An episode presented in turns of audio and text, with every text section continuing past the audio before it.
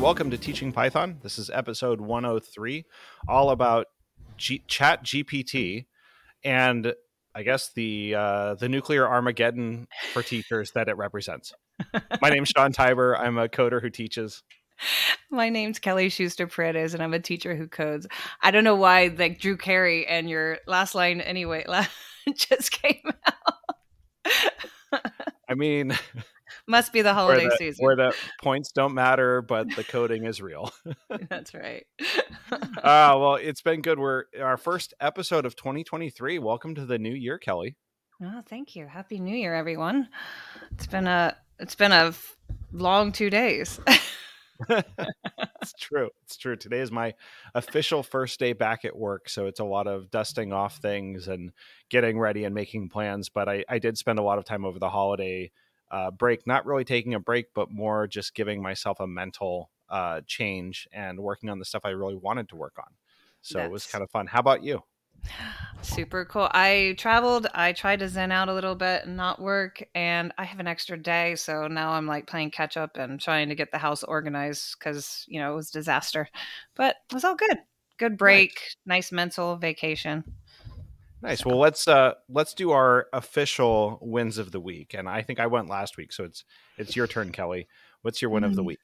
Well, a huge win is I I finally figured out why I kept failing on my file path. It wasn't me. My file path was written. I was trying to write a file path and I was trying to do it all right in VS Code and I was coding it for the entire package, you know, properly because it was a file it was two main files within so technically it was two separate projects which i didn't understand and they didn't want it that way. They wanted it for each folder separately.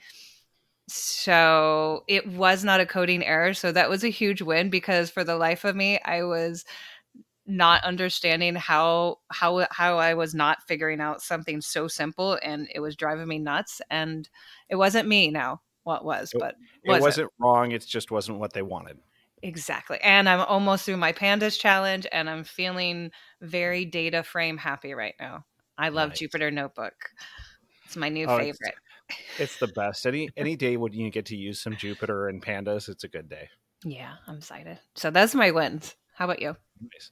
Uh, well, my win has been really working on. Well, I guess I'm gonna I'm gonna cheat and do two because there's just one is all about coding and the other thing is just something really cool um, the the first one is this uh, project that I've been working on over the holiday uh, break to give myself a mental change is event driven architectures. So it's it's pretty simple to grasp, but just I guess a little more complicated to get into. But essentially, the idea is that when things happen, run this code, right? So when this event happens, run this code.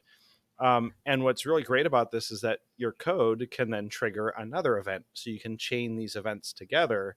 And instead of writing really big, long code that does a lot of things that's kind of brittle and, and fragile and prone to breakage, you write short bits of code. So when this event happens, do this one small thing and then send another event off. And then the next um, item can, or the next uh, event triggers more code.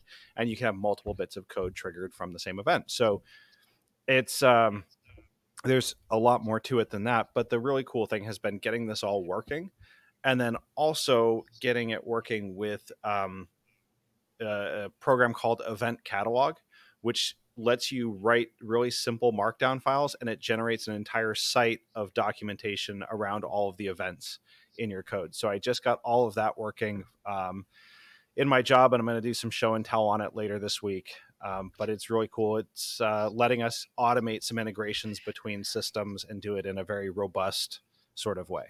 It's like a coded if this then that kind of thing, IFTTT thing written on a backbone or something. yeah, exactly. So if this thing happens, then do this.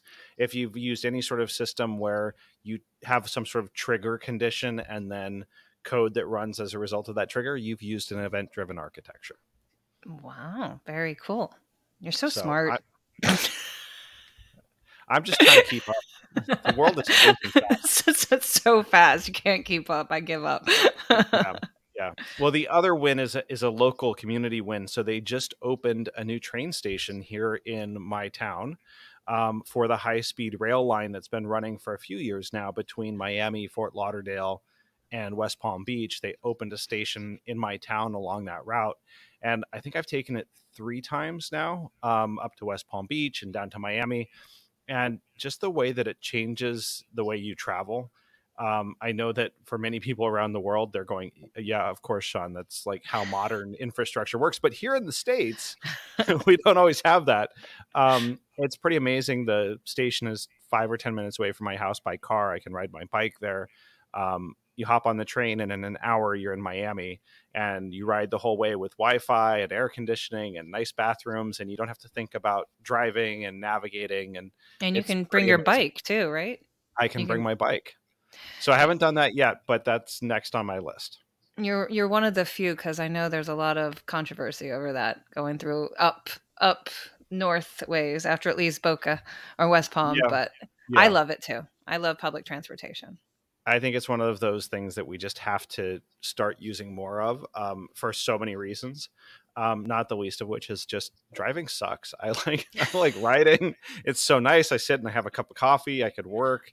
Um, it's a great way to to get from one place to another. Yeah, I agree. Let, so let's uh, let's chat. Let's chat about okay, chat. let's, let's talk about Chat GPT. So if you've you've probably seen if you haven't seen a story about Chat GPT, you've seen a story about Chat GPT that didn't call it that. Um, so there's been a whole range of news stories that have been written, probably some of them by the tool, um, in the last month, month and a half about this new uh, machine learning model called Chat GPT. It's a, a produced by OpenAI, and it is a um, I guess the best way to describe it is you get a chat window and you can type in various prompts and it will respond back to you. Um, so you can use it to make a conversation. Um, you can give it various instructions. And I think what everyone's kind of amazed by is how broad and how robust this model is compared to anything that's come before. Mm-hmm. So, Kelly, anything I'm missing in the description? Because I like I feel like that's a very dry clinical sort of description. Like, have you tried it? What do you think of of using it? What is it like?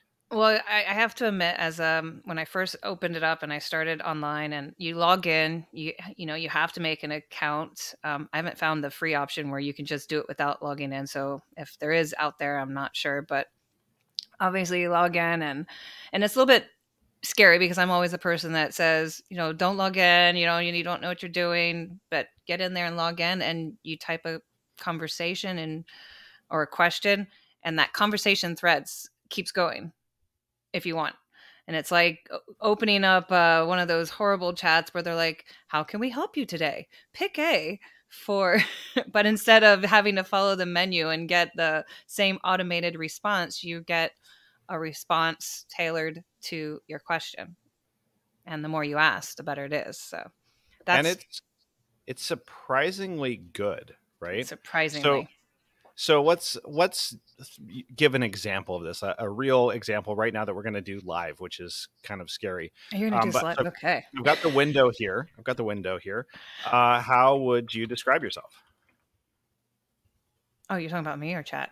I'm asking the chat bot to describe itself. See how it does. How would you describe yourself? So it's sitting here, it's thinking for a moment says I am a language model trained by OpenAI. I have been designed to meet to assist users by generating human-like text based on the input provided to me. I do not have personal experiences or feelings, and my knowledge and responses are based on the data that was used to train me. I am here to help users with a variety of tasks and questions, and I'm always learning and improving my understanding of the language and the world. Is there anything else you would like to know about me? That's pretty cool, right? Pretty so cool. You can, you can ask it these questions and it will give answers. Um, I think what has puzzled people the most or fascinated them, them the most is that you can ask it nearly anything. So the folks over at, at um, Talk Python to me and Python Bytes were uh, saying that they had something where it was explain the uh, worst case scenario of the bubble sort algorithm, but do it as a 40s gangster. Right? Like, um, so you can say, like, you can prompt it with all these things and it will explain it. Um, what's amazing is that it will generate code, mm-hmm. right? So you can have it generate Python code um, that looks pretty solid, right? So I can ask it to um, generate the bubble sort algorithm. While you're typing that, I actually used that to help with my files. And it was like an aha moment when I when I read the response, which I already knew was a response, and I was like, oh, it was really good. So go ahead. Yeah, so it's right now it's actually generating the bubble sort algorithm and it looks pretty solid. Like it has a, a couple of nested loops and it moves things around and changes their position and everything. Um, it even gives an explanation of how it works, right? So it describes the algorithm in addition to writing the code. Yeah, and so that's where that game changer comes in for a lot of educators. And I don't think the computer science teachers have necessarily fathomed the uh, or maybe they have i'm generalizing but i didn't fathom this until i think yesterday when i read a tweet about someone writing an entire app and then how, showing how to put it online and going through the flask uh, flask library and et cetera et cetera that i went wow so much for searching for it for the uh, way to do something.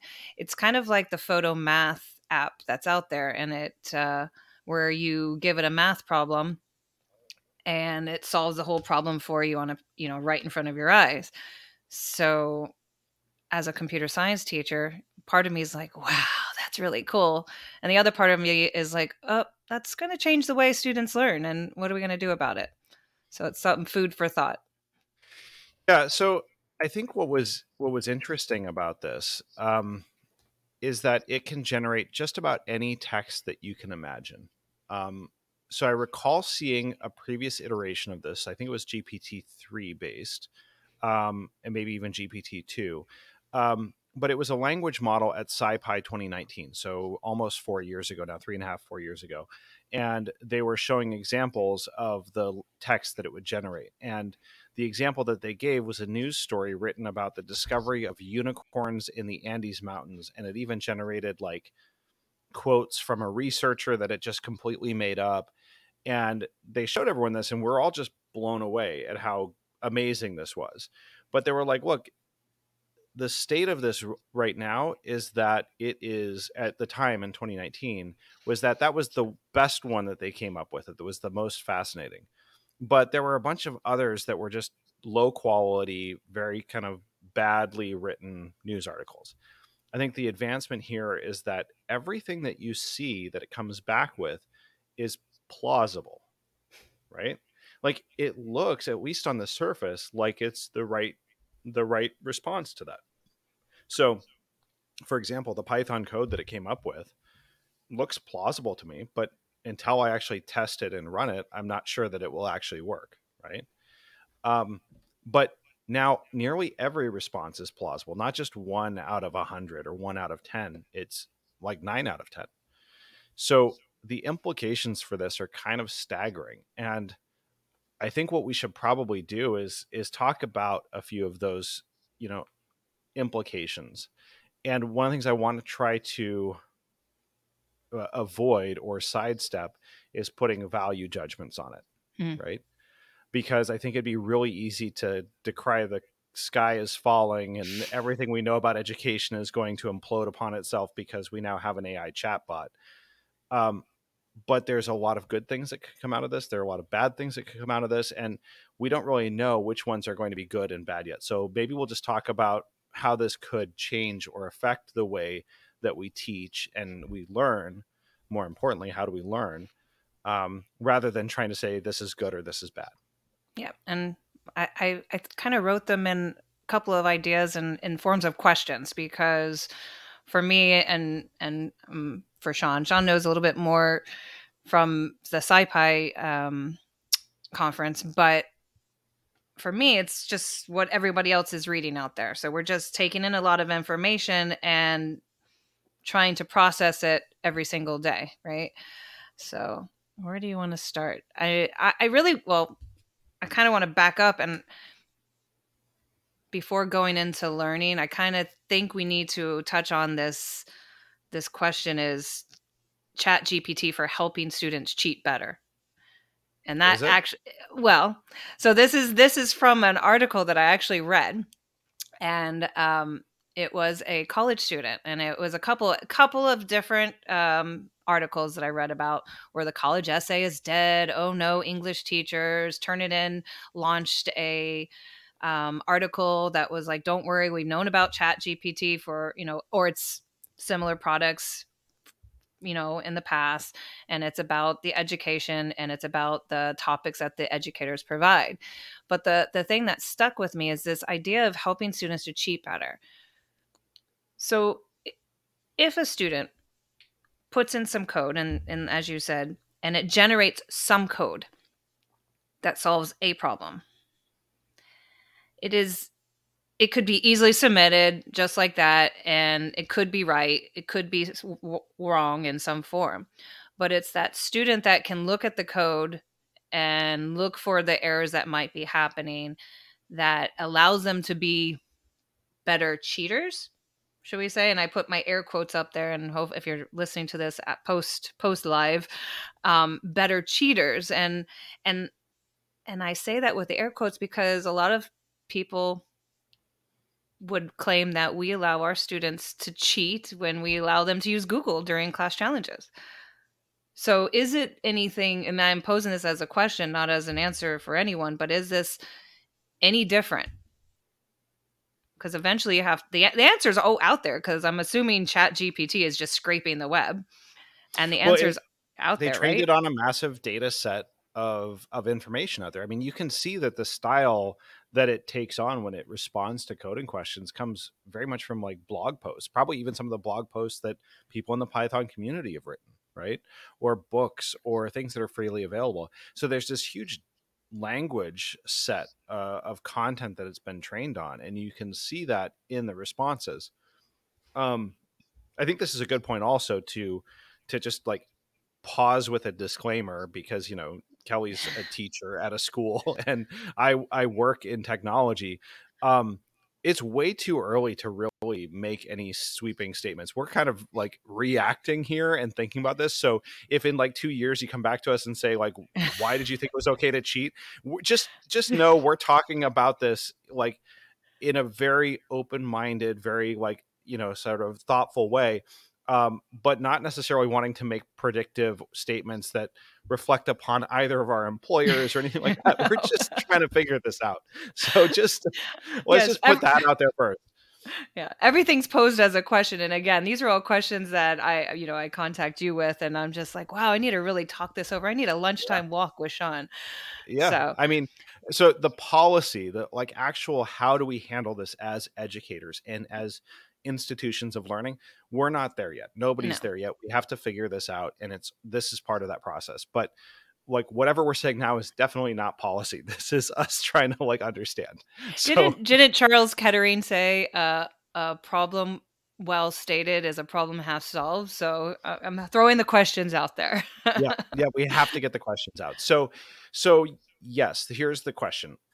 And i think this is where we get into the real semantics of what do we mean by cheating, right? Mm-hmm. So, in reality, like I think most educators would agree that cheating occurs when learning does not happen, right? When it's a shortcut to actual learning and gaining of knowledge, right? So, in many, if you use that definition, the internet and you know test banks and all sorts of things have been around for a long time that have made it easy for students to circumvent their own learning. This is a much more effective way in a lot of uh, areas of circumventing that learning. So, as educators, we do not want to circumvent the learning. Mm-hmm. That being said, I think there's a role to be played for tools like this, and in fact, this tool to help enhance the learning right? So that's really our question. How do we help students enhance their learning with tools like this and discourage or find ways to prevent them from circumventing it, from taking those shortcuts that don't actually provide learning and knowledge? Yeah. One of the conversations I was having on a on a chat with an ISTE group was um, what and I think we posted on LinkedIn, what would it be if we had chat gpt write an essay for a particular prompt. And let's do an English one because that's the one that's trending right now. Because it is the essay. The essay is like a big thing in college, and then you have a lot of online courses. So it is right now the essay. But what if, like, that essay was written and the class, the students analyze the essay, graded on a rubric, et cetera, et cetera. So could that same process be applied to the computer science classroom? You know, let's deconstruct the code from chat gpt and see if we can refactor it see if we can rewrite it better see if we can use a um, um, you know one liner even though we don't want a one liner or maybe um, set it up differently or add some comments in there so there's a lot of learning that can still happen and i guess it kind of um, for me is this new thinking of you know how do we overcome these challenges of this AI that is, you know, the first of many to come, right? Right. And, and and here's a benefit. For example, one of like just a small one. If you were to do that same thing with a student's code, right? There's all this emotional social stigma that gets attached to it when you're deconstructing a person's code up on the screen. That's one of the reasons why you and I would always take the time to write or share examples of bad code that we had written in the past and use it to deconstruct ourselves and and use that as the the example of what not to do. Um, but if you used a student's code for that, there's a stigma with that. There's a social effect. There's an emotional effect. The student may may or may not care that it's their code up there, but an AI certainly doesn't, mm. right? So you can remove all of that and make it the AI code and try optimizing that right? I bet you could probably even ask the AI to write badly optimized code for you. That would be fun. Right. First of all, we have to learn to have to teach, uh, you know, what optimization is for the kids. So, but that would be cool. The other thing I think, um, one of my questions is like, and and I'm thinking to my for myself. We took this, and I, I think you were in the course with us. We did this ISTE AI course two, three years ago. Mm-hmm. I think and that, about three, yeah. Yeah. So, you know, that was just presented from ISTE. We're talking ISTE, International Society of Technolo- Technology Technological Educators. Technology educators, I think. Technology educators, who's now combined with, I think, Ed Surge or some Edutopia, one of those. I'm um, Eds, and I'm sorry I don't have exact the right one. So these are the people that are like the people that I turn to when I want to find answers. Mm. And that was three years ago. So it's this lack of knowledge about AI. And, and I think, I mean, we've we've learned a lot. We we read a lot about AI, but it's not something that we all talk about all the time. We just kind of use it. So this like this alone, this AI and un, not understanding what it's happening can also be kind of um, fear or I don't want to say fear, but like a question that should be asked like what is it? What is, what do we need to know about this ai and other ais that are forthcoming? Yeah i mean i think for i mean that's an area where if you are an, a technology educator in your school one of the things that you can do is learn as much as you can about the implications of a, te- a tool or technology like this and then summarize that you know simplify it summarize it and share it back with your teaching community for people who aren't able to necessarily synthesize all of this and bring it together. So being that kind of maybe not an expert, but at least a point of contact or someone who's thought about this and and has some ability to share and maybe dispel some of the misperceptions or myths about what AI is and what it isn't. Mm-hmm.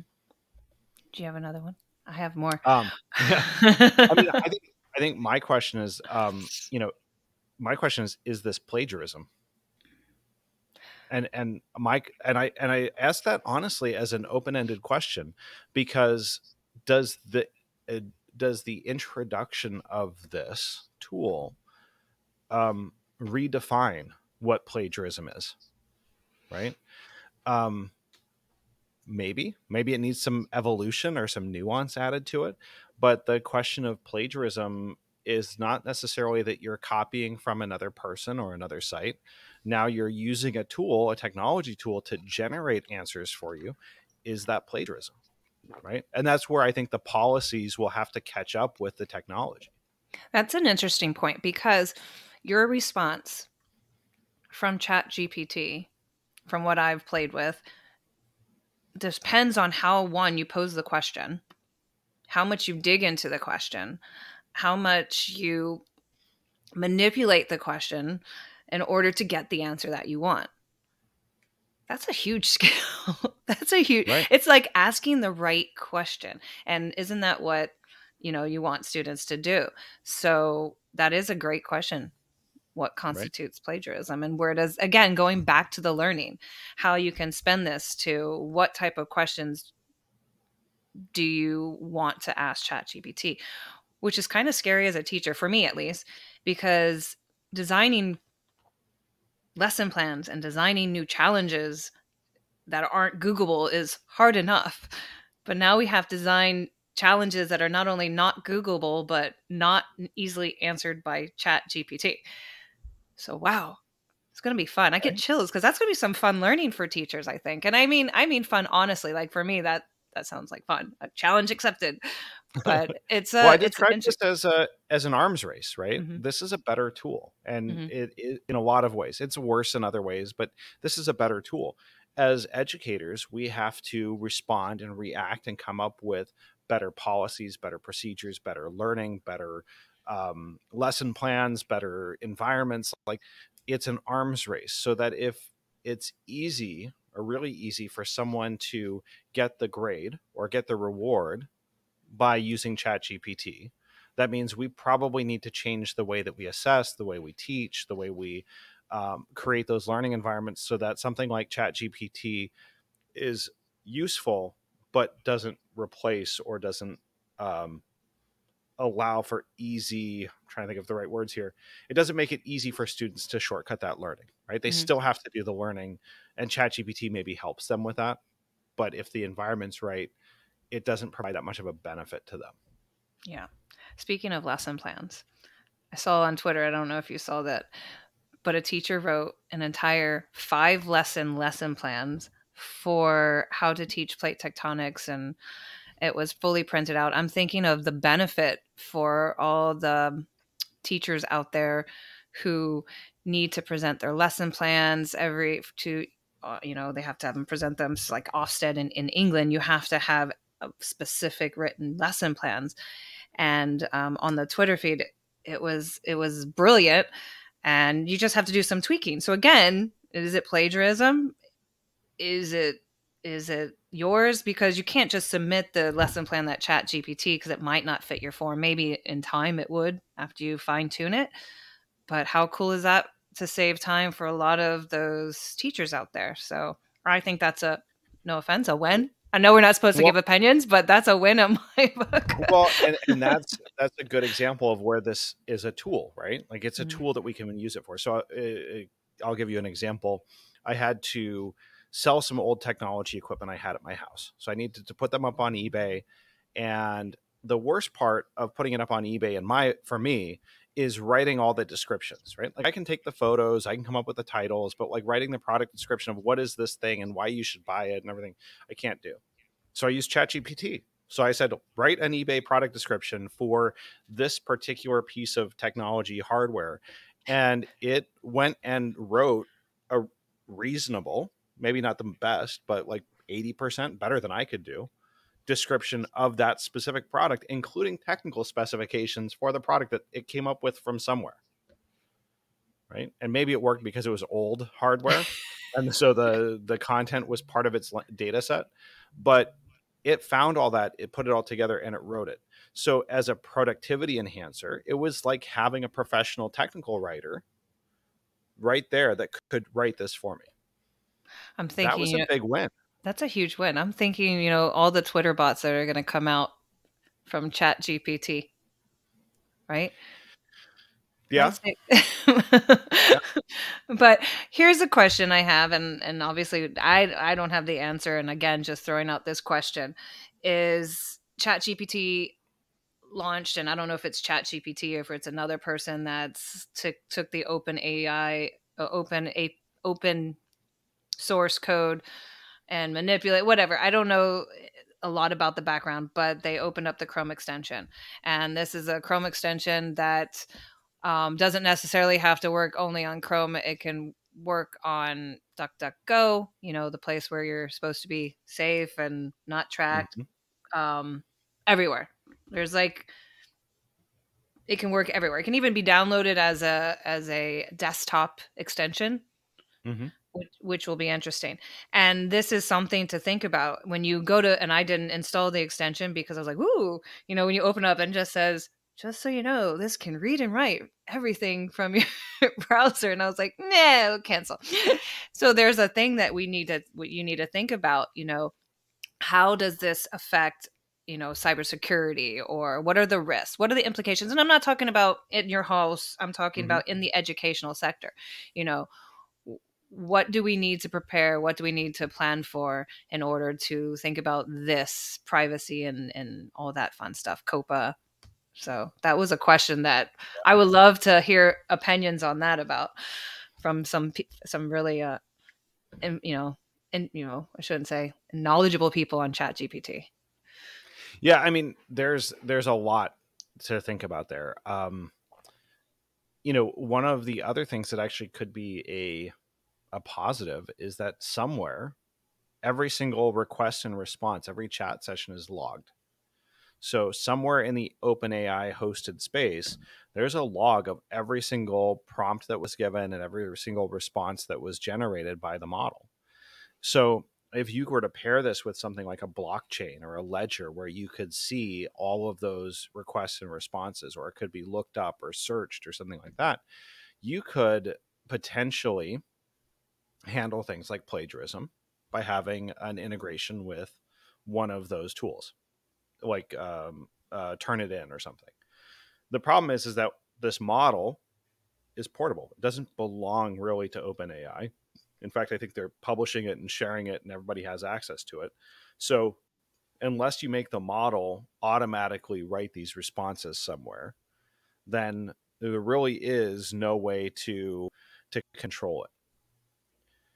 So, on one hand, there's this logged, tracked, validated source of information that you could search through to look for items of plagiarism or um, for what was generated.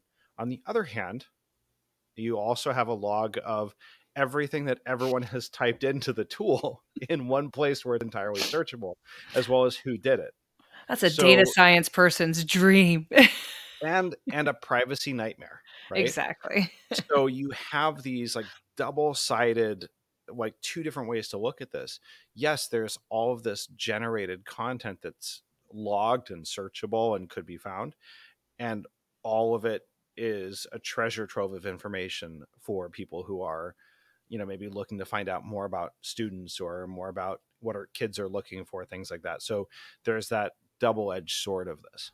Yeah, and it's not new. I, I think I think that's the thing that people need to keep in mind. The people that are, are learning about and reading about chat gpt this is not new in fact i think today or yesterday i read the google um, i don't want to say google one of the home because i don't know if it's google one of the home um, kind of siri uh, mm-hmm. alexa mm-hmm. kind of things um, was able to leak or it was recording information and that information i don't know if it got leaked but it was found out that was recording so it's not just chat gpt that is an AI that's out there to change the world. There were a lot of other things. In fact, I sent a post on um, LinkedIn.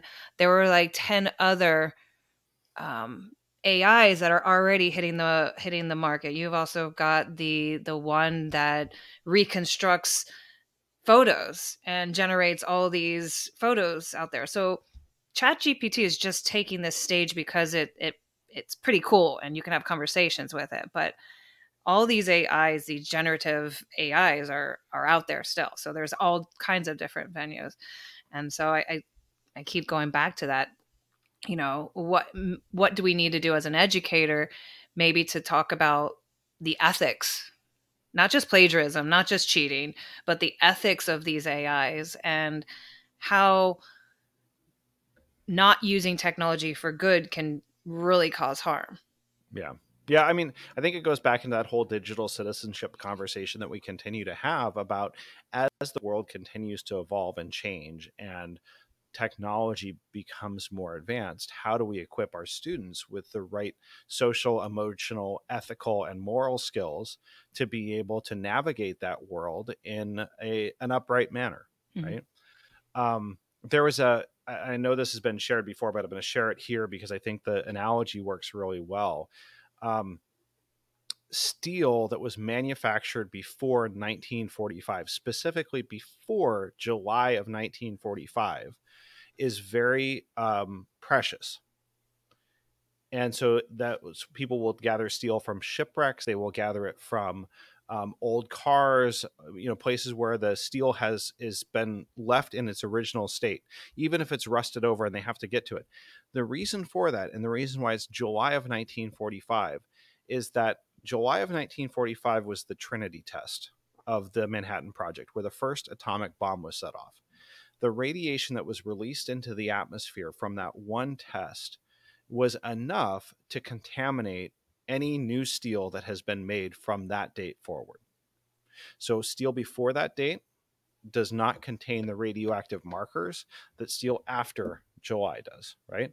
So, the steel beforehand is precious because it can be used for things like Geiger counters, sensitive medical equipment, things where the background radiation is really important. Um, and someone who's an actual nuclear physicist can probably explain this way better than I can, but it became an epic, right? It was an epic date where steel before that time was new and pristine, and steel after that time was uh, contaminated. We passed a similar epic in AI you know years ago i'm not exactly sure when but where ai became good enough to create content like text like photos like videos that is indistinguishable from that that was created before right so we've now reached a point where you could see two different essays one of them is written by a human and one of them is written by a person and you don't know or by a ai and you don't know which one was written by the ai so now every single submission that you get is potentially contaminated. We don't know if it's generated by a human or not. So, where that brings us to is this point of do we need some sort of way of fingerprinting or determining whether something was created by AI? Or do we need a new way of assessing and learning that makes the the actual content and the assessment of content in that way less relevant or less sensitive to whether it was made by a human or, or by an AI? It goes back to like the Turing test, right? Yeah. the imitation yeah. game. I, I, I read that the Alan Turing in 1950 asked to evaluate intelligence. Right? Can a human conversing with a human and a with a computer tell which one is which? Right? And that's that's the whole bit. And it is an interesting. It is an interesting time. I mean, just interesting time in general. Thinking back, sorry, inter- interesting. I'm trying to think and talk at the same time. Apparently, I can't do that today. Um, it, it is an interesting time for all of us because we go back to this all the time that you and I are from the age where we didn't have cell phones.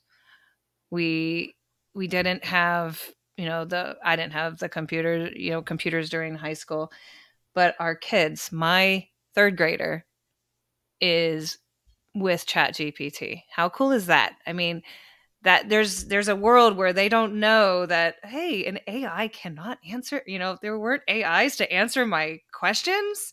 There wasn't a Photomath to answer my math problem. There wasn't google. You know what did you do before when you caught or caught a fish and you didn't know what it was? Or and it's just this this amazing moment in our life and i kind of want to you know, remember this. It's cool. So. yeah and and I, I think this is the same way that you know when we talked about the use of technology and we and when we speak with students about how they use their phones and how they use social media and how they use all of these tools that are have very positive effects but also ha- could have negative consequences it's important to remind students that adults are trying to figure this out too. And in many ways kids are better equipped to understand and apply these tools in new and interesting ways because they don't have any of the preconceived biases and notions that adults do right? So you and i are trying to figure out how chat gpt works based on all of the other context that we've developed over the course of our lives. These students are saying i don't have any of the, this context that's shaping the way i view this.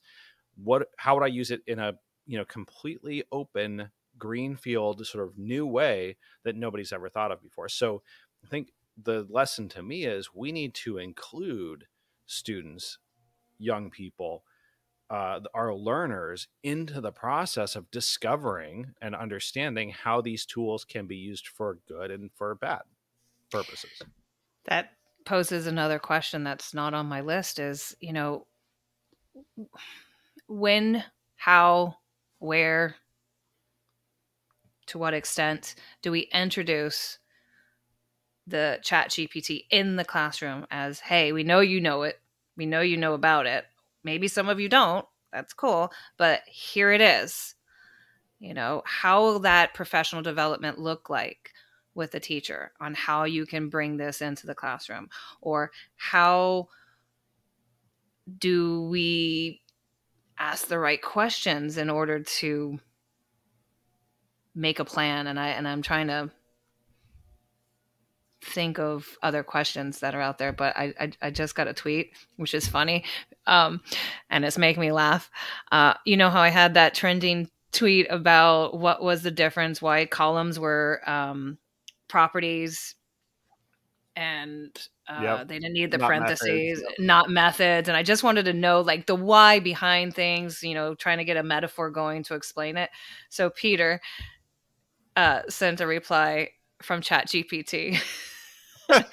and said, and I was laughing about it. DF columns is an attribute of Pandas data frame, which is like a table of data. Attributes are values, blah, blah, blah. They don't have parentheses, blah, blah, blah. In this case, DF columns will give you a list in the column names in the data frame. Again, my question though, which was funny on this on this trend, was that I wanted to know why. Like, how can I put it into my head to explain to maybe students as why this is a dot something and not dot something parentheses and right. me using attributes and properties and all those words that are clearly written in documentation doesn't help that student learn about the differences. Right.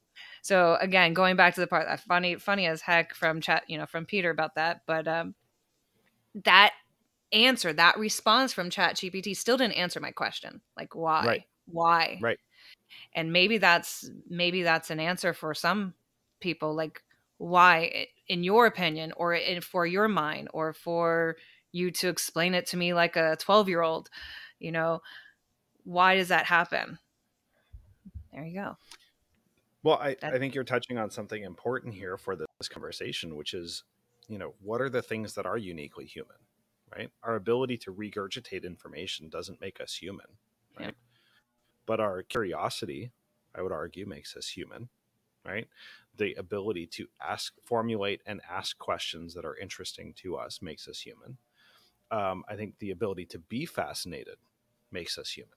You know, Chat GPT can't be fascinated by any of the questions that it's it's asked, but a, a student can be fascinated by how something works or why it works that way or when they get something working the way they ex- they want it to how interesting that can be right so that social emotional education i think and and that kind of what does it mean to really be human is at the forefront of this and differentiating between what the learning experience is like for a student versus a machine right? Um, so i think that's that's a really good point because you want to know why right? Chat gpt doesn't know why. So how do we engage that right? How do we get learners to experience more of that curiosity, those burning questions that they really want to know about. And I would argue that the hard part as educators is getting them from the point where they don't know anything about coding to getting to the point where they're asking questions like, well, why do I need parentheses here and I don't need it over here? Yeah. Right. That is pretty cool. Um, yeah. and I, I want to add, sorry, into that is this, that constant question. Like everyone always asks through, through at least my 20 quarter of a century, quarter of a century of teaching. Um, not quarter of a century yet. No, yeah. Um, what role does the teacher um, need or in the classroom? You know, what's going to happen to the role of the teacher? And this is not a new question. This is a constant question I've heard for the past 25 years. What is the role of the teacher and how is this affecting the role of the teacher in the classroom? And that's going to be a continued conversation.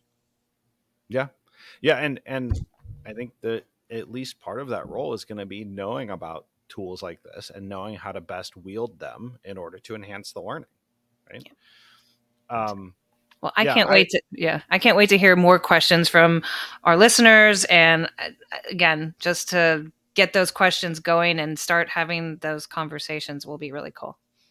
Well, I've already used ChatGPT to write episode summaries for the podcast. I've used it. Uh, I don't think I actually published the chapter summaries that it came up with, but I gave it a list of chapters that were generated by another AI, and then it rewrote those longer summaries into short chapters.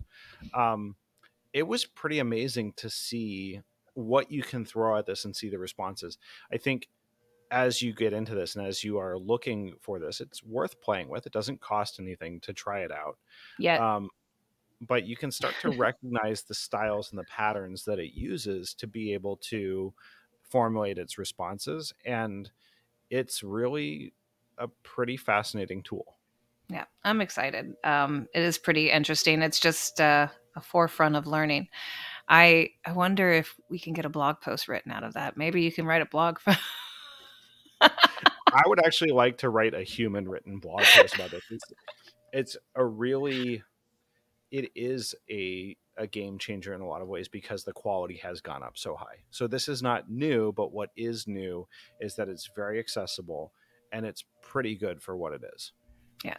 Well, I have a whole bunch of links that we can share in the the show notes of just stuff that I've been reading um, that posed a lot of these questions.